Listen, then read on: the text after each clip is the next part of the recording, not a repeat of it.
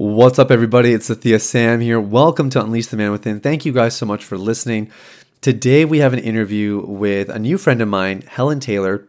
She is the vice president of impact for Exodus Cry. Now, you may have heard of Exodus Cry in the last couple years.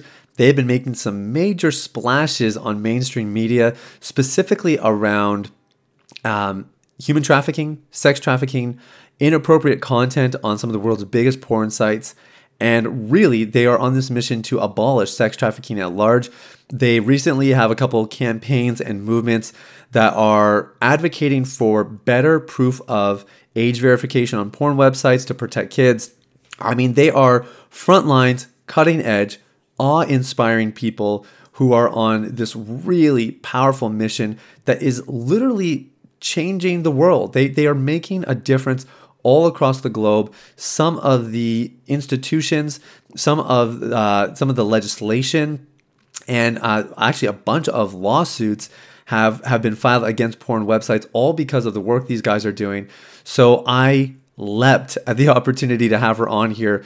And in this interview, we talked a little bit about some of these things I just mentioned, like why are they so passionate about this and what's actually going on behind the scenes? What are some of the movements and campaigns that are going on? And it's really, really fascinating. But we actually started by talking about the link between porn and sex trafficking. And now, even if you watch a little bit of porn and you may maybe have justified your consumption by saying, well, at least I'm not buying sex, at least I'm not you know, paying for it. At least I'm not doing something that's maybe more extreme, or at least I'm not watching violent content online like other people. You know, it's so easy to sort of say, well, at least I'm not as bad as so and so. And Helen basically explains why that kind of thinking is totally flawed and why even just the slight viewership of pornography fuels sex trafficking. She talked about four different ways that this takes place. It's really eye-opening and I would encourage you listen from beginning to the end because I think all of us, even myself, somebody who's not watching porn anymore, it's it's important all of us are aware of just how damaging and devastating this is to society, to uh, children, and to the women uh, all around the world.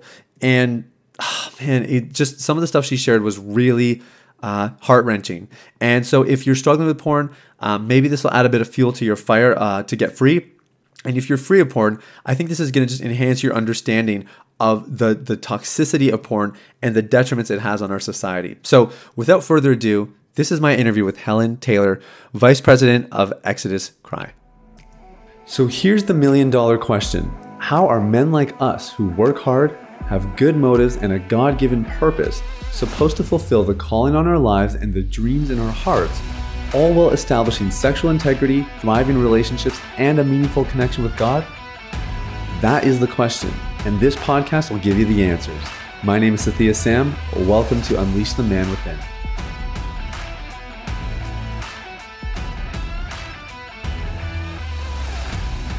Okay, well, I'm here with Helen Taylor, VP of Exodus Cry. Welcome to Unleash the Man Within, Helen. Thank you. It's it's really great to be here and once again talking across uh, two different nations right now. And I just love that we can have these important conversations and really looking forward to, to chatting with you about some stuff.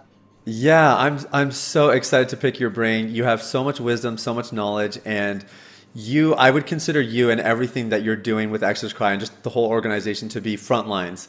I feel like uh, what I do helping guys get free of porn is very much on the back end. Um, it's kind of the byproduct of a lot of poor decisions, but I feel like the the further and and the faster you guys go, the better, so that I can be out of work one day, you know, and that people aren't aren't caught up in these addictions and aren't really caught up in this industry at all. So we're gonna get into all of it, but I guess as a starting point, Helen, can you just share with us uh, why why did you get into this line of work? Why are you so passionate about the work you do around sex trafficking?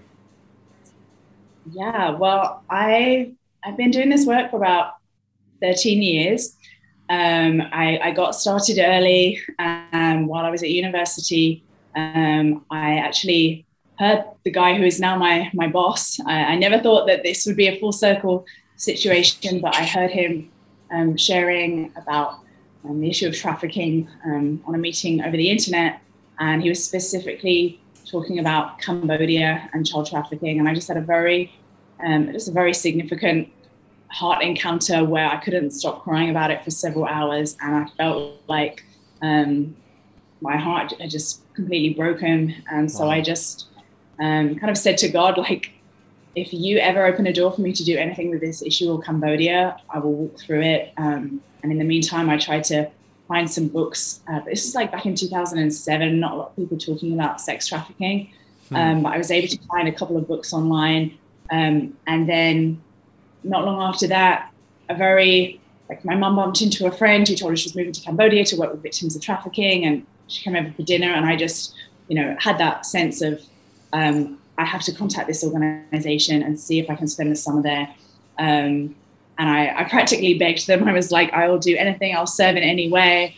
Um, I'll, I'll, pray. I'll clean the toilets. I'll, I have a few skills that I can help with, but I was very aware that I was even going on that trip um, um, to learn. And uh, I ended up moving back to Cambodia after university and worked as an art therapist with that population. But even while I was in restoration and working with women who were already in a fantastic program, my heart was so drawn to those still in the sex industry, the girls who were still being exploited at the brothels that I would see um, day in, day out around the corner from my house. And so I would um, go and talk to them and sit with them and tell them about our program. And just my heart was always really connected to, to outreach. Um, and so I spent, um, it's a bit of a cool long story of how I ended up working at Exodus Cry, which I, I won't get into the details of that. Um, but I began working with them nine years ago and uh, was the director of outreach for many years. And I think the longer that you work with survivors, uh, with victims of trafficking, the more passionate you are about prevention, going after demand. Um, and I've actually, I, I, think once you've been in, in your, your, your calling for a, a few years, you began to look back further and connect some dots in your childhood and adolescence. And um, I remember that when I was about 11 years old, when I would go shopping in London with my dad, I'm from London, um, every time we would pass one of those red telephone boxes um, that had postcards advertising women in prostitution, my dad's um, my dad just felt so strongly that women should not be sold like a pizza, advertised like a pizza in a telephone box. And he would go is, in. Is that normal in London? I'm sorry to cut you off, but is that normal in London? Like to ha- just have them in the phone booths? No, unfortunately, wow. yeah. Even every time I go back, I still see them, and I still take those down, take them down. Um, yeah. Not in every part of London. Um, certain pockets that are historically a little bit more um, closely connected geographically to the sex industry. Okay. Um, but his perspective was, if there's something in front of you that you can do, even if it's small, it's important to do it. And if I, he was like, if I can stop even one sex buyer from making that call, it's important and worth it. Um, but we want to prevent any woman from even being in that situation. Um, so I just feel like it's something that called me. I didn't even, um, you know, I, I've said yes at every stage along this way, but there's nothing on the planet I'm more passionate about the injustice of sex trafficking, the way that it ravages the image of God in men and women. Um, and we, our whole goal X tries to abolish sex trafficking. And so, what in the next 10 and 20 years, what is that going to take? And so, we're very interested in what is the root of trafficking, um, looking at demand. And I feel like the whole issue of pornography is really kind of the root of the root. Um, and so, anyway, that, that's a little snapshot in how I got into it. Obviously, that's 13 years of history comprised, but it's the honor and joy of my life um, to serve in this way. Yeah, yeah. Well, you did a good job compressing all of that. Uh, I guess the one thing I want to ask is why? What is it that broke your heart all those years ago in, in 07 when you had that encounter? Was it was it just to think that people could be treated this way? Um, did you have a passion for it before, and then this is just kind of what ignited it? I guess I'm just curious. What what happened that stirred it so severely that you were willing to do anything to be a part of it? Yeah. Um, so there was another moment that I didn't even mention, but in between first finding out what prostitution was, age 11 and 12, through those telephone boxes, and hearing about sex trafficking in Cambodia at college, and that was the first time that term sex trafficking had ever, I'd ever heard of it. Um, when I was 16, I was uh, walking in London and I actually took a wrong turn. It ended up in this alleyway, and there was, um, I found myself in a little pocket of a, a sort of red light district area in London. And there were peep shows and a couple of strip clubs, and adult bookstores, and um, some brothels. And there was this woman in a red dress. She looked Eastern European and she was just standing there. And the reality of knowing that um, how vulnerable she was and that she was in prostitution, I just felt I felt so much anger because I immediately understood the inequality and injustice of her situation. I, I didn't even mm. know the possibilities of exploitation and coercion that she could have been trafficked. I just immediately understood any man who is a sex buyer, they have the power, the agency, the choice. They have the money in their pocket. They are dictating a sexual experience. They're purchasing her sexual consent. Like at its fundamental core, prostitution is sex between someone who wants the sex and someone who doesn't. And the person who wants the sex, what they actually want is a power dynamic. They could be on dating websites or app or apps, but they are wanting to purchase um, a sex slave experience where they are in control. They are accessing, renting a person's body um, to be in complete control sexually. Um, and it's a very dehumanizing experience for both parties. And I just immediately, you know, a lot of people say, well, is she a trafficking victim or is she there by choice? And in that moment, when I was face to face with a woman in that situation, I immediately just realized she is a vulnerable person. Um, if, if, there were other options before her, is this what she would really choose? Um, right. Whereas the person with the money, um, they they're paying to to silence her and purchasing her consent. Like that is problematic. And so just that I felt really angry. Like no woman in my day and age in our world should ever be in that situation. Society is failing women if we ever let this be the case. Like, what is going on? I just felt so upset and I wanted to buy her a rose and give her some token of her humanity and beauty. And I couldn't find a florist. But I just think at, at the heart of this is, um, you know, when, when, when God calls people, shares his heart, often it's his, his anger um, about an injustice or an oppression of a people group um, or an area that he then invites his friends into partnering with him and being the solution and being the change, being bringing the healing, bringing the truth, bringing the the solutions. And so, um, I it, I'm very aware that um, there's so many intersections with prostitution um, related to, to poverty and um, and war and all other forms of inequality. Sure. But this is an area that I feel like nothing makes me more angry or more passionate than this topic. Um, and I think that's kind of when you know you're, you're called to fight something. Big time. Yeah. And I mean, here you are 13, 14, 15 years later. And, um, and it's amazing what you've been able to accomplish and what Exodus Cry is really on the front lines of. I want to get into the link between sex trafficking and porn, but I feel like before we do that, maybe we just need to get a little bit more granular and define what is sex trafficking. Is it like is it the massage parlors and prostitution and um, you know I, I, don't know like i know there's so many facets to this and i just want to make sure that part's clear before we start talking about it more in depth yeah no that's a really great question and i'm glad you asked um, a lot of people hear about sex trafficking and they have a very sort of narrow idea of what it is it's involving um, you know like a, possibly a kidnapping and someone is physically um, held as a, a sex slave. Um, there's chains, there's ropes, there's tape. Like the images in the media that have kind of sensationalized what sex trafficking is. It's the movie Chosen. Um, and I think it's actually only a very small percentage of trafficking victims that have that experience. And so, hmm. legally, any person under the age of 18 in the sex industry is automatically classified as a victim of trafficking because they're a child, they cannot consent to it. Um, or an adult where there is evidence of fraud, force, or coercion. And mm. the physical force is the aspect of trafficking that makes sense to most people. Okay. But I think that the majority of traffickers know that it's far more effective to psychologically groom someone into being your slave because then they won't escape, they won't leave. They think that this is what they deserve. They're bound by invisible chains of fear and um, lies about their self worth. And so um, the coercion and fraud piece is much more prevalent around, around sex trafficking. I see sex trafficking as one kind of legally defined pathway into prostitution. For me, the entire system of prostitution is a system of inequality um, and, and, and, violence, systemic violence against women. Hmm. Um, it's mostly women or people who identify as female um, who are prostituted um, 99.9999% of all sex buyers are men.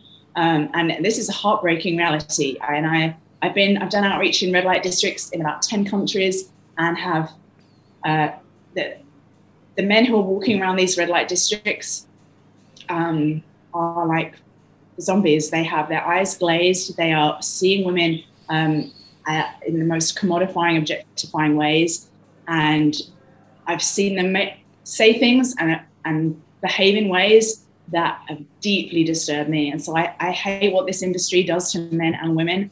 Um, it really dehumanizes them. And um, yeah, but I, I, think that that's our position at Exodus Cry that, that prostitution in a systemic way is a system of violence. Um, I dream of a world where prostitution doesn't have to be an option for anyone. Um, and I think buyers need to be held accountable. Um, I would like sex, the purchase of sex, to be a felony level offence, and um, ch- pimps and traffickers charged and convicted to the full extent of the law. But I believe in decriminalising every person sold in prostitution because I think it's important that we understand them as um, more akin to domestic violence victims. Um, arresting someone for prostitution, giving them a criminal record, actually prevents them from getting out of this life. Um, and many women, even if we meet them as an adult in the sex industry, they are they were often um, in prostitution as a minor. So suddenly, on their 18th birthday, they went from being a sex trafficking victim to a willing person in prostitution. Um, I think that's a really harmful perspective. But I mean, this is a whole podcast for another time around prostitution and laws. But um, yeah. for any of your viewers who have never even really thought about this, the, the legislation that we most recommend is um, the Nordic model or the equality model. It's passed in eight countries, began in Sweden 20 years ago, and it has that same legislation that I just described decriminalizing people in prostitution, heavily criminalizing um, the, the buyers and the pimps and holding them accountable um, for exploitation. Wow. Okay. That's yeah. So there's there's a lot going on there, and I think that that gives some perspective that this is not like you're saying like what we see in mainstream media is really the tip of the iceberg here there's so much more to it and the other thing that i thought was interesting that you said helen is that a lot of the guys are there because of a need for power control uh, or things along those lines and it really um, it gets me because a lot of our not a lot of our clients a percentage of our clients have have fueled sex trafficking. You know they, they bought sex they paid for it and they've always said to me like i never thought i would do that. Like they never intended to but they had these you know whatever it was fundamental issues in their heart that that didn't get addressed and one thing leads to another and they're they're in these places um, that are really uh, quite toxic you know both to themselves but obviously uh, to the women that are involved as well that is, I think, again, a very small facet of the link between sex trafficking and porn. And I'm wondering if you can comment on that because I know um, even with this subject, it often gets sort of uh, marginalized when really there's a, a, few different facets that, that you guys cover. Can you just explain the link a little bit there?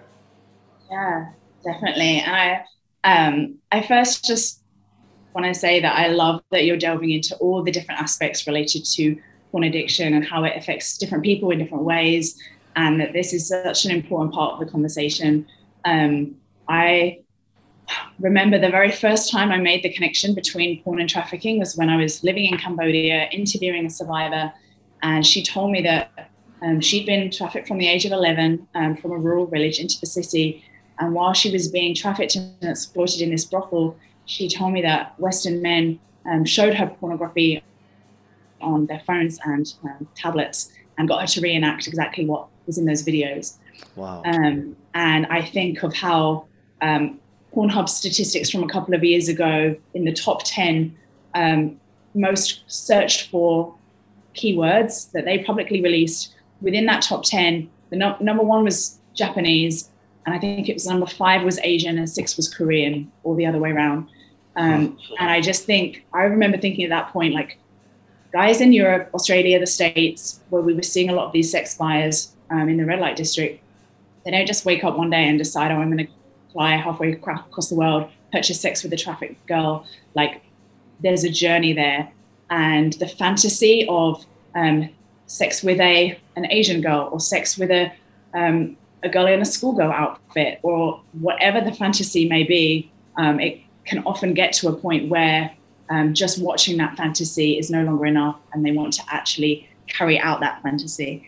Right. Um, when I, a few years ago, I, I spoke to um, some people about this issue, and I had a young man come up to me afterwards telling me that he'd found the talk really difficult to, to sit through because he used to purchase women in prostitution and um, out of a severe porn addiction. And he said, I know women that I bought didn't want to be there. Um, I've never told anyone this before, and I've kind of been in denial. But the shame that I feel right now is so overwhelming, and I know I've, I've contributed to human trafficking by by purchasing people, and, and I didn't care at the time. Like, I even if I thought she was being trafficked, it didn't stop me from paying that money. Like, I had a one track mind in those moments. Yeah. And he asked me to pray for God's mercy. Um, anyway, that's, it was a really powerful story. But um, I think that in recent years, there has been a, an opening of this conversation of like demand pornography being connected to sex trafficking. And the first obvious way um, in those two stories I just explained of um, pornography addiction um, leads to demand for sex. Demand for sex leads to an increase in sex trafficking. The, the more demand, the more the supply. There's never enough willing girls who will enter prostitution of their own accord. So traffickers, that's why trafficking exists. Um, why else would uh, traffickers coerce and kidnap women into this if, if, there were enough women who willingly wanted to go into it? We all know that there aren't. Um, and so I think um, for people who, you know, a lot of people who watch porn are like, well, I, you know, I'm not a sex buyer. That's a line I would never cross. Um, but many sex buyers that we interviewed said that they never thought that they would cross that line. But sometimes that the fantasy just builds and builds, and they're like, this is something my wife or girlfriend would never do, I know that I can pay someone who will 100% do it. Yeah. Um, uh, the majority of sex buyers are married or have long-term sexual partners, and so we know that sex buyers aren't just people without um, any access to sex. It's actually people that do have access to sex, um, and what they're purchasing is a pornographic experience. The things that they're seeing in porn wow. that they know their wife or girlfriend um, would not agree to, or boyfriend. I mean, um, the majority of, of buyers are, are, male, but we know that um, there's boys who are also trafficked as well, and um, it's it's it's been really disturbing hearing from survivors that even in the last 10 years, because of how violent and deviant pornography has become and access, widely accessible, the things that trafficking victims or women in prostitution are being asked to do are very deeply inspired by pornography and are much more violent and even painful and dangerous than they were 10 years ago. Um, so that I think for people to realize that that a trajectory of someone who gives themselves over to porn addiction and again and again, that is the starting point for every sex buyer. Um, and so by cutting this out of your life and really violently um, choosing to take control over this addic- addiction and get the help and freedom you need, you are um, you are very much taking control of the potential trajectory of your life. Um, and so that is kind of one, one of the main ways that trafficking and um, and demand and porn use are, are linked. Uh, two of the other main ways, of course, are related to the porno- pornography industry and pornography distribution. So the way that women are brought into the porn industry and the way that pornography um, is distributed to the public. Um, I assume you tracked with some of our campaign trafficking hub. Did you very much so? Yes, yeah. Trafficking Hub, watched Raised on Porn, the documentary. I know you guys are putting, making a big push for consent and all that. So, yes, following all of it. Yes. And I think, so just going back to the, the di- distri- porn distribution, most people don't realize that a lot of the porn tube sites operate like YouTube, where it's mostly homemade videos that are uploaded. It's a smaller percentage on most porn sites that are even shot in studios. Hmm. And so, take a website like Pornhub, two years ago, Pornhub had been like, had branded themselves in such a mainstream way.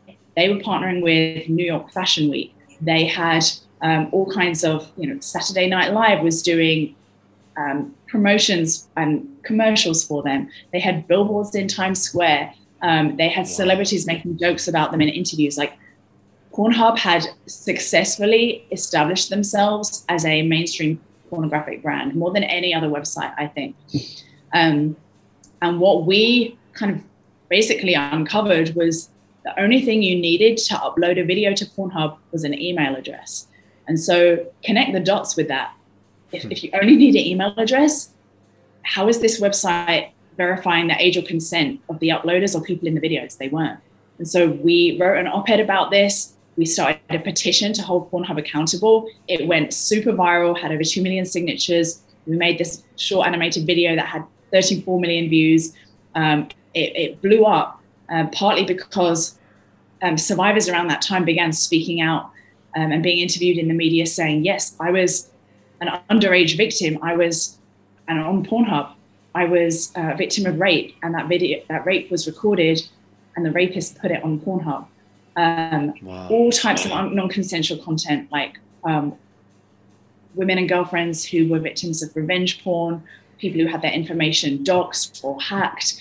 Um, but the, the testimony of like, you know, girls who were 13 or 14 years old when videos of them were put on Pornhub, and they often asked Pornhub, like pleaded with Pornhub to take those videos down, and Pornhub ignored them. So anyway, we began uncovering. We had whistleblowers, uh, former moderators at Pornhub, come to us, and um, it really became what began, began as a campaign became an entire like global movement, the trafficking hub movement.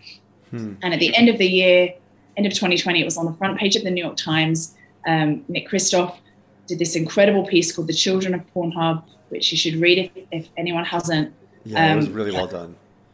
It really, I mean, a lot of people I've talked to, even around the world, ha- are all aware of what happened in with Pornhub because it it was all over the news. Thousands of news outlets covered this.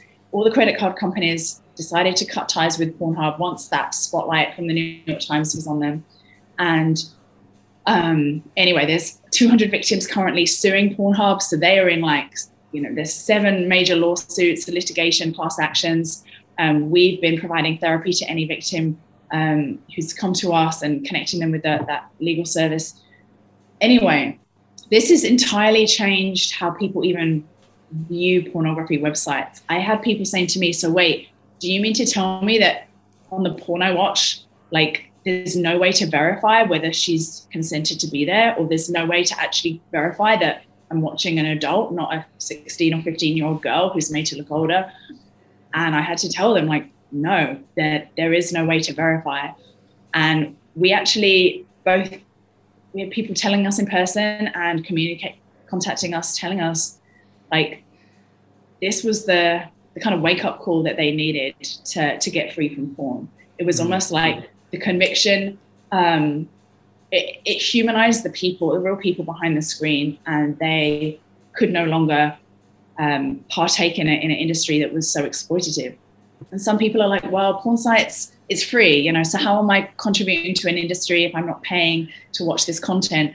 Every time you even go on a website, a porn website, you're contributing because the more ad clicks they get, the more clicks and traffic they get, the more they money they make from um, from ads, and it's they just care about web traffic. That is their, their primary goal, and that was partly why they had so much content. Um, because the more content, the more ad clicks, the more traffic. Um, and so I, the very few times I've ever had to go on Pornhub for work, have been just so devastating to me. And I remember looking up a lot of the most like violent terms for another organization that was raising awareness about the violence in porn. Hmm. There was over 100,000 results for the term waterboarding. Um, all these violent, like things that are illegal to do in, in, in, in real life. You do it with a camera in the room, put it on a porn site, and it's suddenly protected by all these free speech laws. And I think that, um, yeah, so for people to understand that there were real trafficking victims, real underage victims in the porn that they were seeing on even the most mainstream porn sites, um, I think has been a major connection for people and understanding uh, how porn is exploitative. Yeah. Can I just pause then, you there for a sec? So yeah. I, I think what you just mentioned is really powerful because um, you're right. I think a lot of people can say like, well, Helen, you know, I've watched porn, but I haven't actually bought it or engaged with another person that way physically.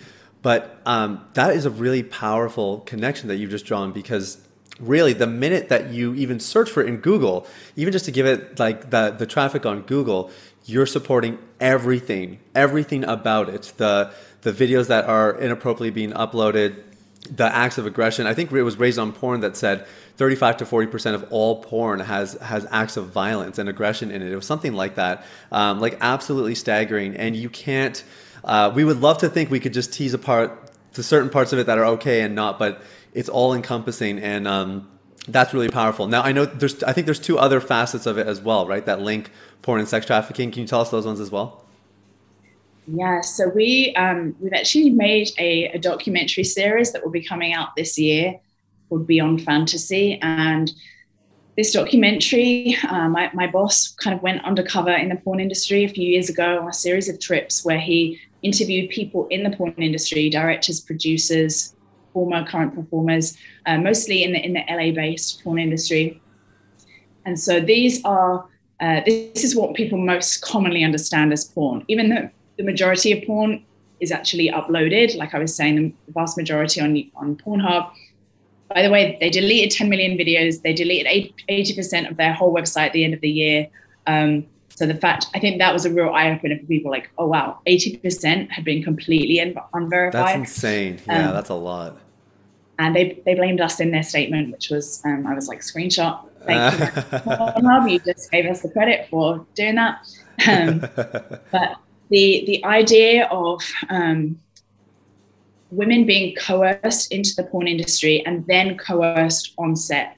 So um, there was a, a, partner channel on Pornhub called Girls Do Porn. They were on Pornhub for many years. Um, so Pornhub had like a lot of different partner channels, and this um, this particular case uh, over 50 of the victims have sued this channel for, for trafficking. They were basically hmm. um, under the impression that they were showing up to a modeling photo shoot. Um, they were given uh, alcohol and were basically coerced during that set to um, to be in pornograph- pornographic videos that they had not um, chosen to be in. So that they wow. just won a major, major lawsuit settlement um, against Girls Do Porn. Um, there's arrest warrants out for um, the, the founders of that. And so um, I've also worked with trafficking victims who showed up to um, porn studios thinking that they were going to a modeling photo shoot, had no idea, and were brutally um, assaulted in that in that studio. And you might think, well, you know, that that's not sensible for a girl to show up by herself to a studio a lot of these girls, they're they're 18 years old, and like I know when I was 18, I did some naive things that I, looking back, I'm like that was really dangerous. But at the time, I didn't even know that it was dangerous. Sure. Um, um, I have a personal friend who was coerced into the porn industry at age 18 um, with a series of mental illnesses, and she was um, rarely sober in any scene.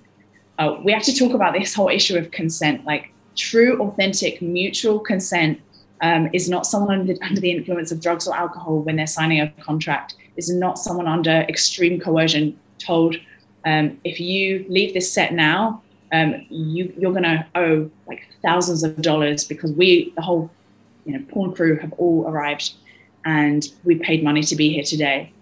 Um, but then even if, if a girl is, is signing on a contract that she's willing to do act A, B, and C, but then on camera she is um, completely different sex acts to what she'd agreed upon are, are, filmed. But she's already given her consent. She's already signed all the papers. Um, that frequently happens in porn, and we've had many survivors tell us that what was actually captured on camera was not what they originally consented to. But by that time, they feel completely powerless and out of control, and they can't, in the middle of a porn set, be like, get off of me. This wasn't in the contract. Um, we had porn directors tell us on camera how their goal was to uh, sh- capture the shock and the pain of women on camera, to figure out what their boundary lines were, cross that, but capture it on camera. So this is like wow. Criminal confessions that these people are making.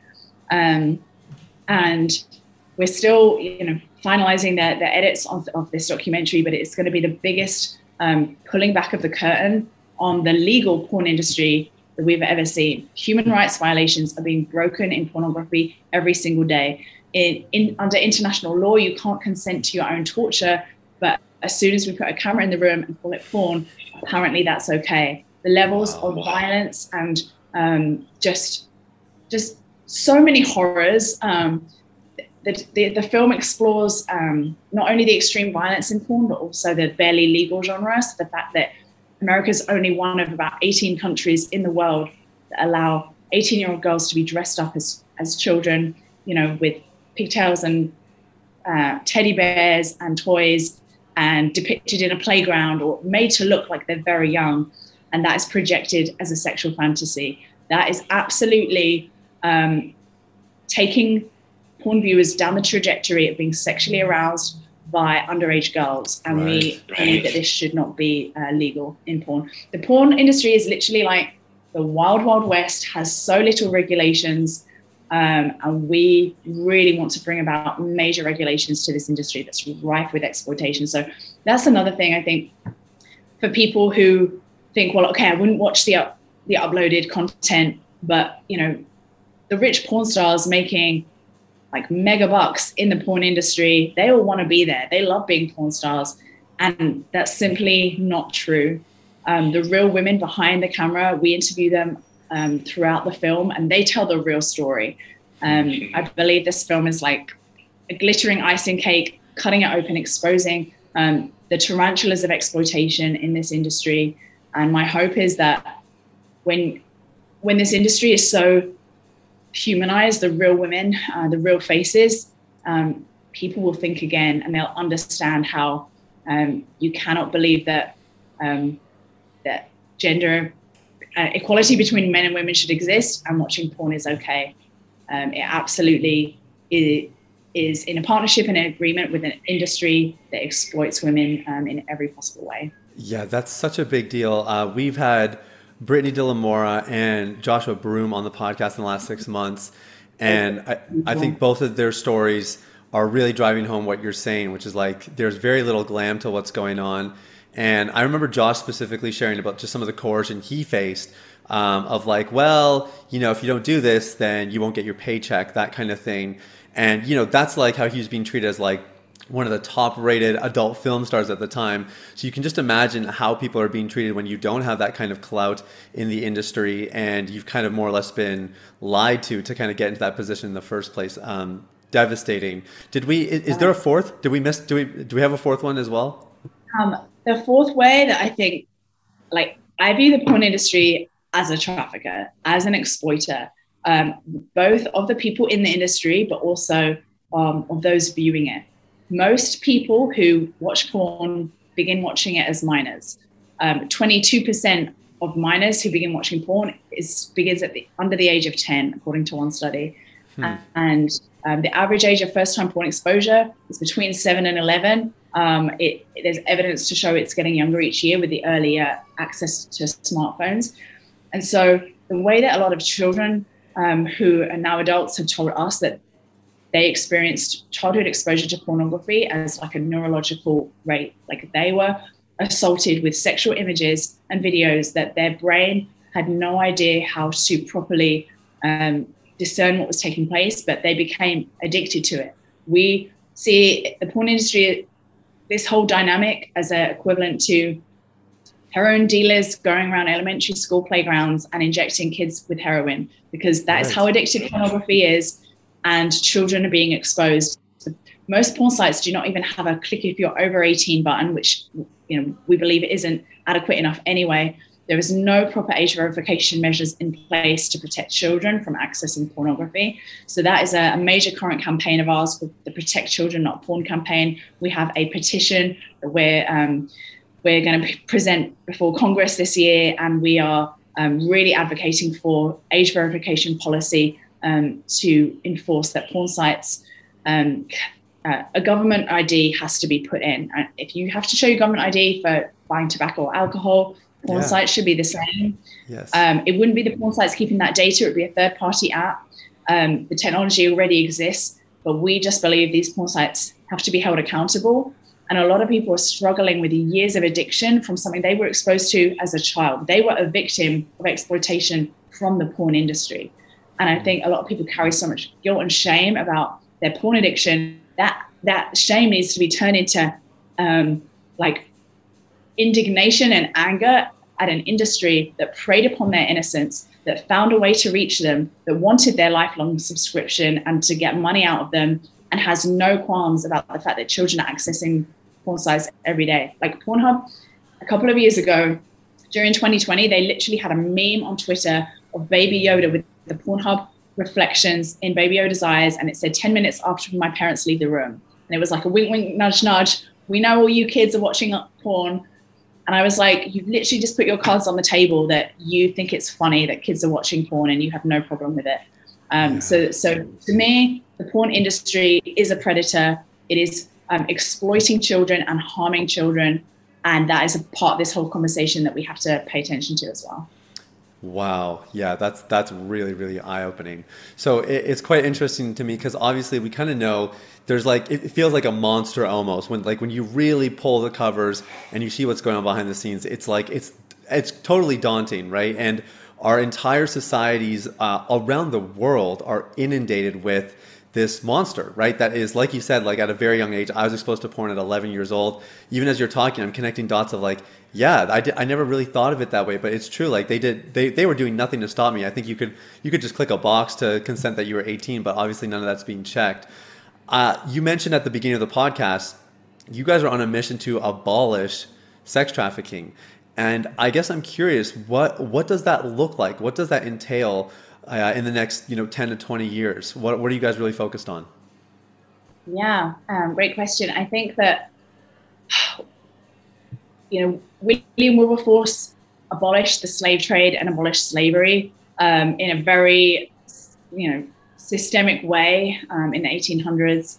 Um, it doesn't mean that that slavery did not continue to exist. Um, so we know that there may well be slavery and sex trafficking on the earth for a long time. To us, abolishing it looks like what is the legislation that is closest to being able to abolish this injustice and how do we pass it in every country?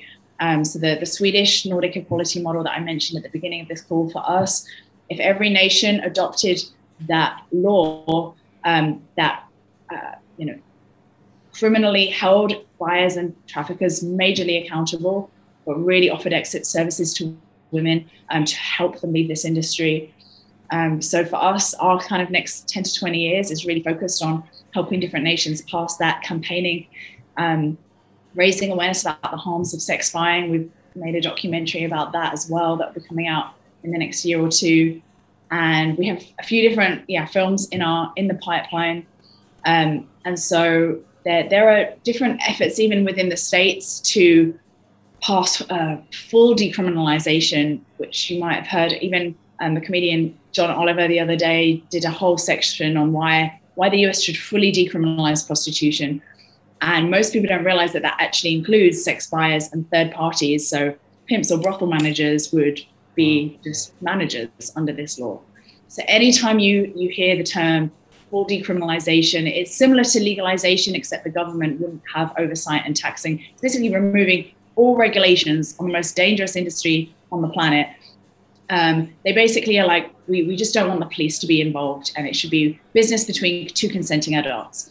But that, you know, it is not the reality of, of prostitution. It's rife with exploitation and their um, sex buyers are not like removing the criminal aspect of it only normalizes it. If you compare like Sweden, when they passed this law 20 years ago, and then the neighboring country of Denmark, Denmark has seen a massive increase of trafficking victims. Sweden saw a massive decrease um, by, by 50% in the first year, um, even more in, in following years.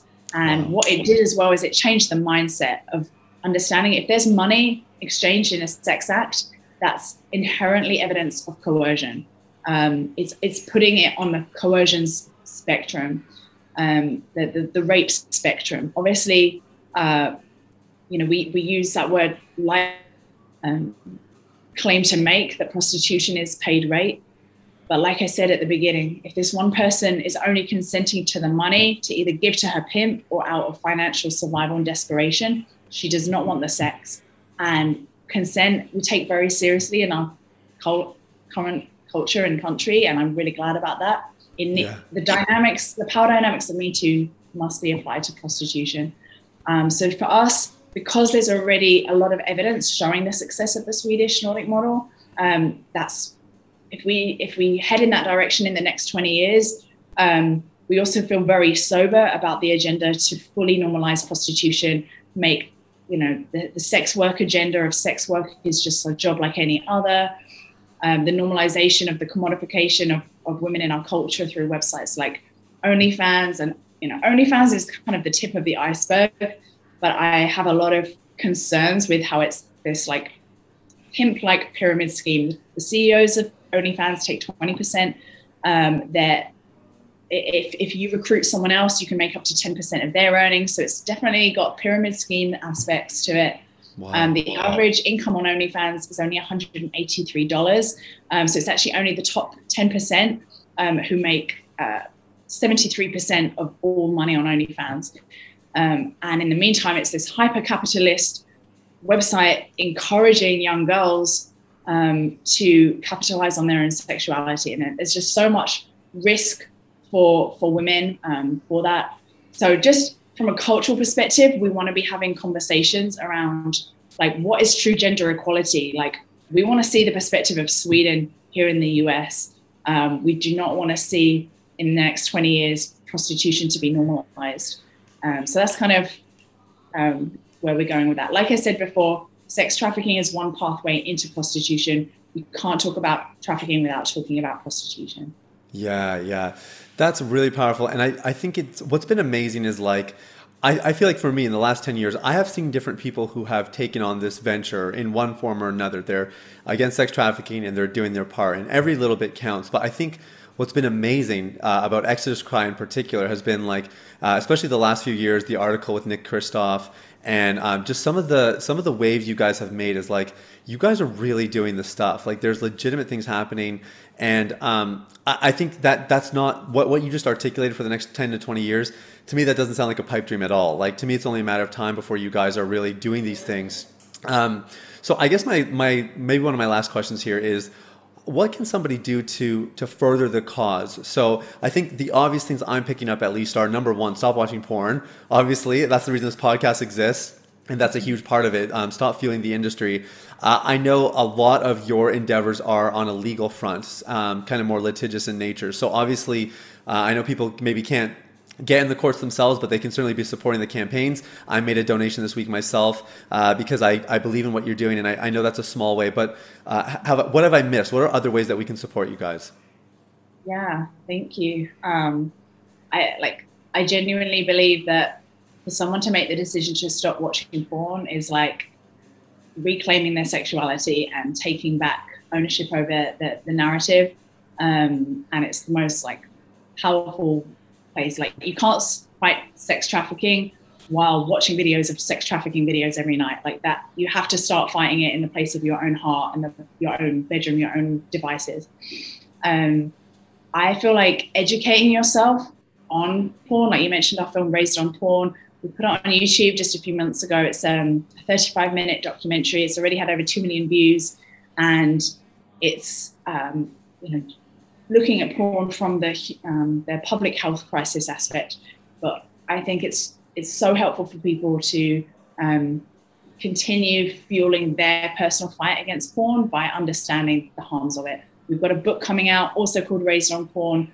And when that comes out, like we spent eight years writing it, kind of pulling together some of the most comprehensive research on the planet on porn. Like, what is the one resource on porn we would want to recommend to people? We've put all of that in one book.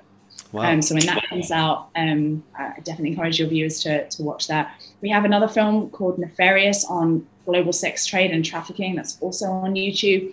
We have a film called uh, Liberated that Netflix bought, so that's on Netflix, and we just released on our YouTube channel after uh, Liberated after spring break. So we toured that film on Netflix, Liberated to college campuses across the US and the UK, and the two main characters in the film joined us for the tour even though one of them was a guy who was kind of almost the, the villain of Liberated with sleeping with girl after girl and kind of the embodiment of like a toxic masculinity. But mm. he's gone on an incredible, profound transformation journey and is now like the embodiment of of a healthy, restored masculinity. And so, wow, um, I really encourage like it, Liberated looks at like the intersection between hookup culture and, and rape culture, or a society where rape is happening at um, uh, huge num- huge levels, especially on like college campuses and spring break. Film takes place during um, spring break. It's a documentary. So I just encourage people to watch our films, and we have a lot of information on our website. If you have Instagram, follow us there on uh, Instagram, Exodus Cry.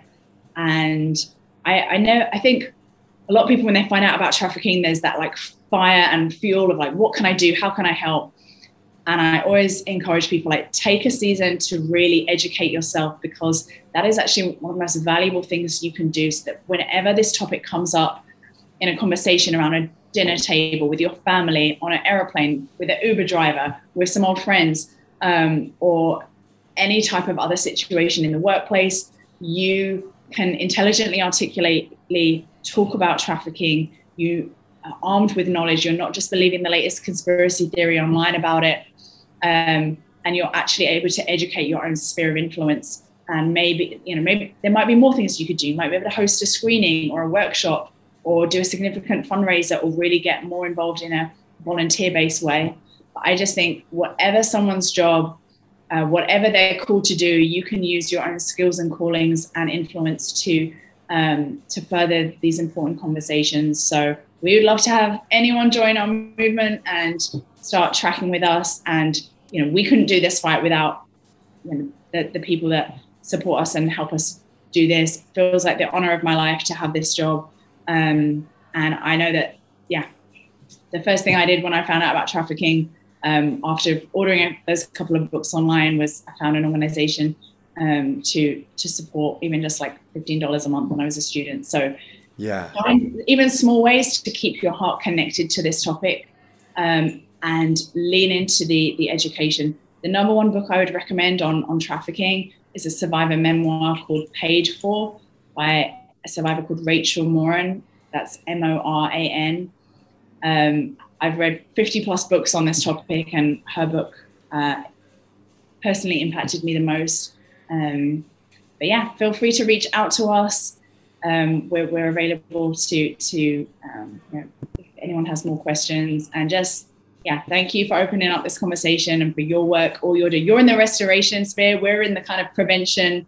Um, we, you know, we want hundreds of thousands of less kids to ever be exposed to porn, um, yes. and we, we want you to be um, out of a job. I want to be out of a job, you know, um, and that's that's the, a healthy perspective to do this work. I think.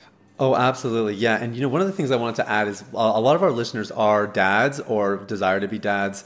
And so I think it's important. This is not just about you. Like this is about we're talking future generations here. And as movements like Exodus Cry continue to gain more traction, have more impact, and really protect the the children uh, of our current society and certainly the future children. Um, that's like massively impactful. Like we're talking about multi, multi, multi generational impact as you guys keep furthering your journey.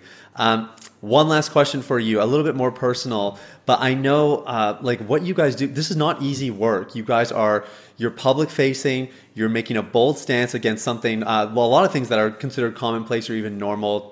I'm just wondering how how do you find it, and is it um, do you have to keep reminding yourself of those early moments in 07 or as a 16 year old girl where God kind of birthed this passion, or do you wake up excited about it every day? I'm just curious, what's it like, and how do you handle some of the opposition you guys face? Yeah, I mean, if we didn't have opposition, are we even really making a difference? so I think opposition is to be expected. It's definitely increased in the last couple of years as there's been more exposure. And some of that is kind of nasty and can feel personal.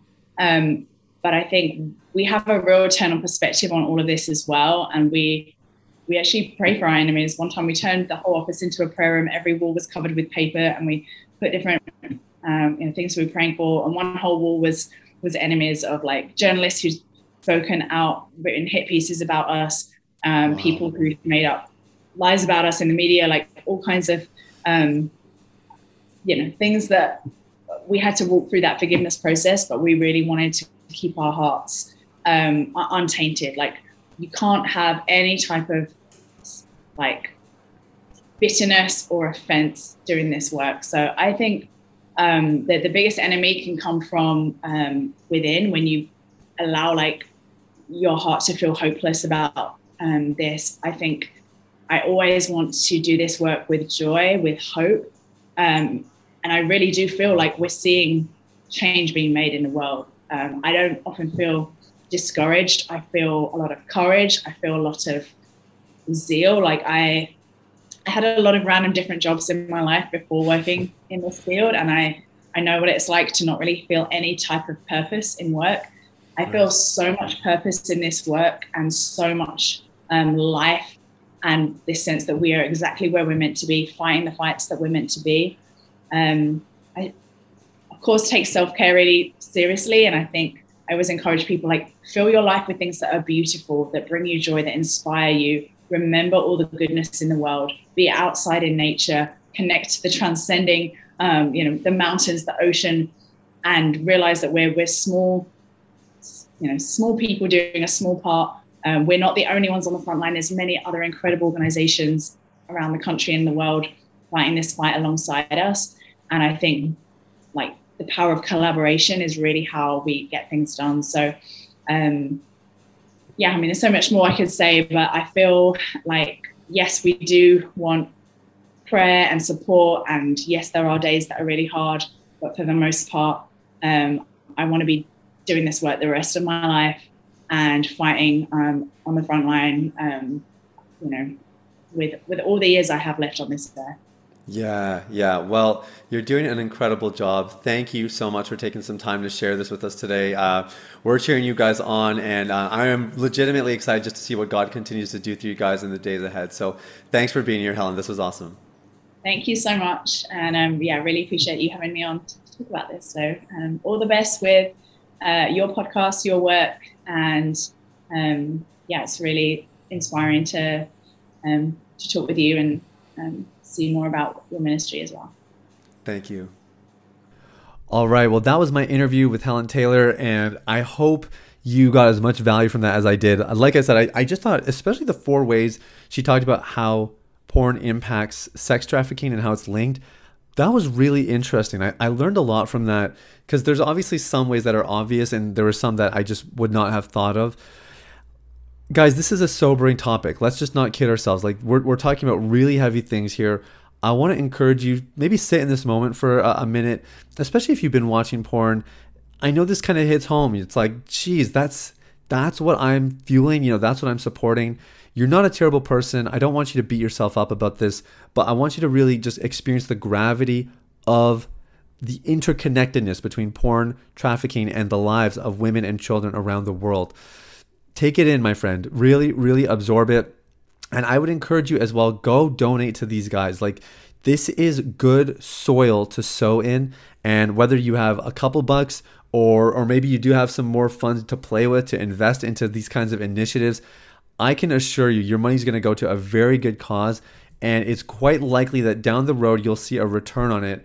We put a link in the show notes to a particular petition that these guys are really advocating for right now, and that's to protect children um, to basically from porn websites so that porn uh, websites will require age verification very easy way for you to make a contribution here and do something about this and you know maybe maybe a good way to get the ball rolling again i don't think you making a huge donation is going to free you from porn um, don't try to logic yourself into freedom but um, this might be a way of saying, okay, I'm serious about this and I am going to support a good cause here. Um, this is at least one step in the right direction. And we put their, their website in the show notes as well. It's just exoduscry.com. So if you do want to find out more about them or maybe get your hands on some resources, they obviously do screenings at local churches. And we've seen big churches uh, around the world screen their film Raised on Porn, which is really eye opening. Links are all there. There's tons of great resources, tons of things I'd love you guys to check out. And I hope you do so. Without further ado, though, I want to thank you guys for listening. I wish you an incredible day, and I'll talk to you very, very soon. Take care. Bye bye. Hey everybody, it's Sathiya again. Thanks for listening to Unleash the Man Within. I wanted to take a quick moment to let you know about a free ebook that I wrote for you called The Ultimate Guide to Porn Recovery. It provides a basic framework for the recovery process and a few of my top tips completely free of charge. You can get it now at www.ultimaterecoveryguide.com. That's www.ultimaterecoveryguide.com. Now, if you've been impacted by the podcast and you want to show some support in less than 60 seconds, there are three ways you can do that. First, you can leave a rating or review on your podcast platform. This lets people like you know that the content here is valuable. Secondly, you can share this episode with someone in your life that might benefit from the content. If you're passionate about helping other people experience freedom and success in their lives, this is one of the easiest ways to do that. And lastly, you can subscribe. I personally only listen to the podcast that I subscribe to. If you're seeking daily encouragement, guidance, and insight in your recovery journey, I highly recommend subscribing to Unleash the Man Within. Thanks for listening. I look forward to connecting with you very, very soon. The information, opinions, and recommendations presented in this podcast by Sathiya Sam and his guests are for general information only and should not be considered medical, clinical, or any other form of professional advice. Any reliance on the information provided is done at your own risk.